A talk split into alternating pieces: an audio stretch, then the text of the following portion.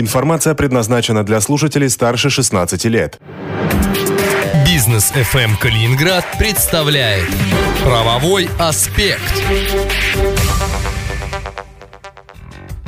Студии Антон Хоменко. Здравствуйте. В Калининградском эфире Бизнес ФМ правовой аспект. И вместе со мной управляющий партнер юридической фирмы Солнцев и партнеры Станислав Солнцев. Станислав, здравствуйте. Здравствуйте. Серия эфиров у нас будет посвящена аренде коммерческой недвижимости. Несмотря на то, что за последний год-полтора цены на недвижимость, не только коммерческую, но, на, на, но и на все остальное, э, выросли. Она, тем не менее, остается одним из самых желанных объектов для покупки. Но купить могут не все, а в большинстве случаев покупка вообще противопоказана показано на случай, если бизнес э, не взлетит, и тогда просто э, будет э, зря потраченные, будут зря потраченные деньги на коммерческую недвижимость, на офис, на склад и так далее. Но остается вариант с арендой и об особенностях и нюансах аренды мы с Станиславом и поговорим не только сегодня, но и в дальнейших наших передачах. Все верно. А, сегодня в первой части передачи расскажу, какие есть нюансы именно в переговорах с собственниками, чтобы не попасть в просак. В первую очередь это будет касаться зданий, помещений под коммерцию. А вот по поводу земельных участков мы поговорим в отдельной передаче. Так, собственно, с чего начать, если вы нашли интересный объект недвижимости и вроде как вас все устраивает, какие вопросы нужно задавать собственнику этого помещения, может быть, еще до встречи с ним? Ну, все знают, что скупой платит дважды или не экономьте на проверке. К примеру, мы проводим due diligence, или это называется по-другому правовой аудит, как самого объекта, так и истории его возникновения, оформления в собственность. Конечно, в отличие от покупки, редко кто заказывает такую вот глубокую проверку, но если аренда на длительный срок, большие вложения в реконструкцию, там, в ремонт, то, может, это не так дорого, как съехать, к примеру, из помещения через несколько месяцев после открытия. Я уверен, что никто бы этого не хотел. А причин тому может быть достаточно много. Вот лишь часть из них это, к примеру, юридически нельзя вести деятельность, нужную вам в этом помещении. Отсутствуют необходимые мощности и сети, незаконная перепланировка, реконструкция. Ну, кто-то оспаривает, может быть, в суде, если у вас помещение на квартирном доме.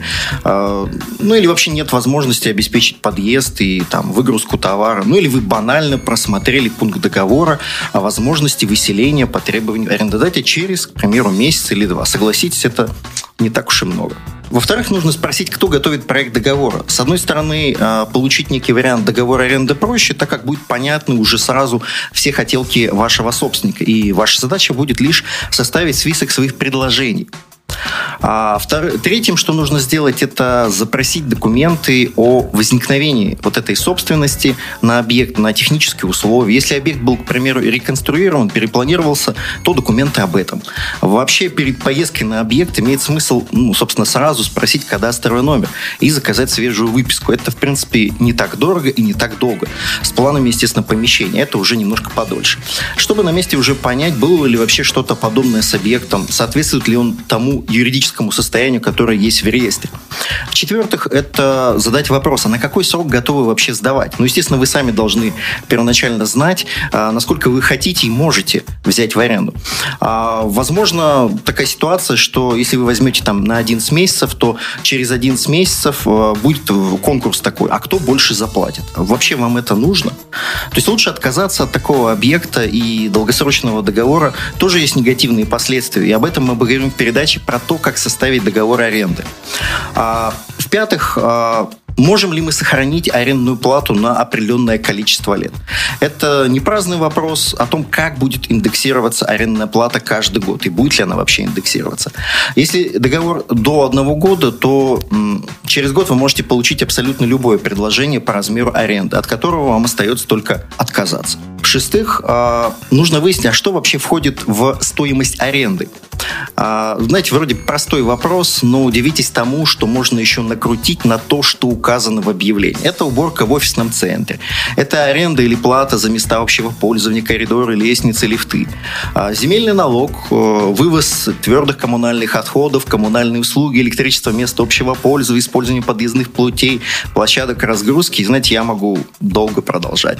Складывайте все эти цифры и делите на арендуемую площадь. И получаете реальную ставку аренды. В-седьмых, а, сумма аренды вообще с НДС или без. Обидно узнать, что дополнительно вам придется платить 20%, которые вы, к примеру, как упрощенец, к примеру, вы малый бизнес, никому не сможете перевыставить. Восьмое. А, парковочные места, интернет-провайдеры, размещение рекламы. Сколько стоит парковка? Где она и входит ли в стоимость? Я рекомендую вообще спрашивать прямо, а что входит вот в стоимость этой аренды. Интернет-провайдеры могут быть принципиальны, если вы занимаетесь ну, определенным видом бизнеса, вы, допустим, айтишник, или у вас уже построена сеть.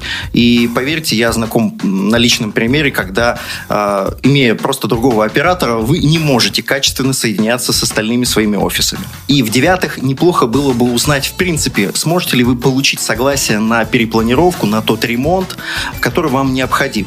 Потому что в случае э, прекращения аренды, если не было согласия на такую перепланировку, то велика вероятность, что арендодатель предложит вам восстановить все в первоначальном виде.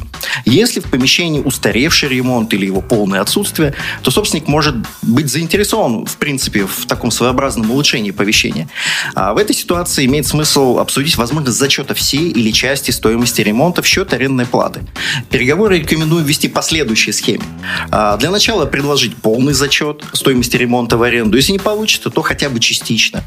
Есть и третий вариант, это раскидать стоимость ремонта на год или даже больше. Главное не оставить собственника совсем без аренды. То есть можно засчитывать, к примеру, только в половину стоимости ежемесячной арендной платы. Ну и десятый совет – это зайти на сайт картотеки арбитражных дел, это cat.arbiter.ru, вбить ИНН фирмы или ИНН арендодателя. Если это физическое лицо, то можно посмотреть сайт районного суда. А, во-первых, по месту нахождения самого имущества, а во-вторых, по месту регистрации собственника. И надо искать судебные дела, связанные с этим объектом недвижимости. Кстати, это можно вбить в поиск и кадастровый номер, ну или самим арендодателем. Если вы видите постоянные тяжбы с его участием, то стоит посмотреть каждое решение по делу. Они у нас публичны и понять, а кто, собственно, виноват, кто инициатор споров и какова их причина. С одной стороны, отсутствие дел – это хорошо. Но с другой, у офисного центра или крупного владельца недвижимости вполне может быть десятки дел о взыскании арендной платы с недобросовестных арендаторов. Станислав, э, что, например, у меня, как у потенциального арендатора, должно вызывать подозрение вот на основании того, что вы уже перечислили? Ну, во-первых, а, человек, который действует от имени собственника, не может предоставить полномочия. А, понятно, что полномочия всего это доверенность, но надо прочитать, а что именно написано в ней, что он может купить, продать, а может ли он вообще сдать в аренду. Часто сдают риэлторы, поэтому надо понимать, что они вам договор с клиентом вряд ли покажут. Но у них может быть, опять же, доверенность. Но вот на финальном этапе стоит познакомиться лично с собственником, ну, насколько это возможно. Или тем, у кого уже будет доверенность. Вот не надо смущаться, а, просите оригинал, чтобы показали паспорт. Пусть смущаются те, кто не сможет это показать вам. Вы можете быстро понять, кто перед вами. Действительно собственник или друг сводного брата бывшей жены владельца фирмы, которая работала в этом помещении.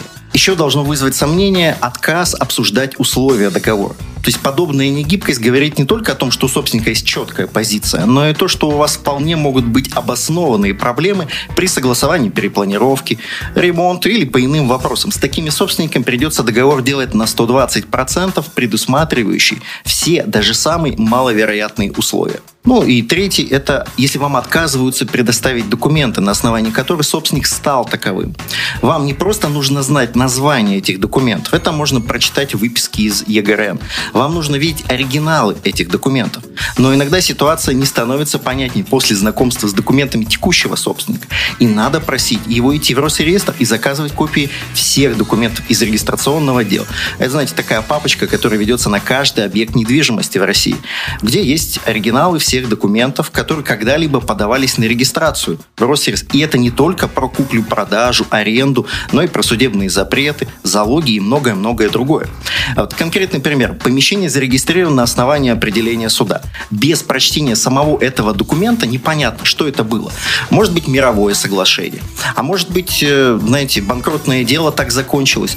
Вдруг, заключая мировое соглашение, текущий собственник не выполнил какое-то условие. И судебное дело может быть возобновлено но уверен, эти риски вам ни к чему. Спасибо, Станислав. Напомню, что это правовой аспект в эфире Бизнес FM Калининград. Мы продолжим серию передач про аренду недвижимости, но если у вас есть какие-то вопросы к Станиславу или к его коллегам по вашей э, отдельной индивидуальной истории с арендой коммерческой недвижимости или с другой историей, то можно звонить э, в компанию Солнцев и партнеры по телефону 720074. Станислав Солнцев, управляющий партнер юридической фирмы Солнцев и партнеры, и Антон Хоменко. До встречи в эфире. Правовой аспект на бизнес FM Калининград.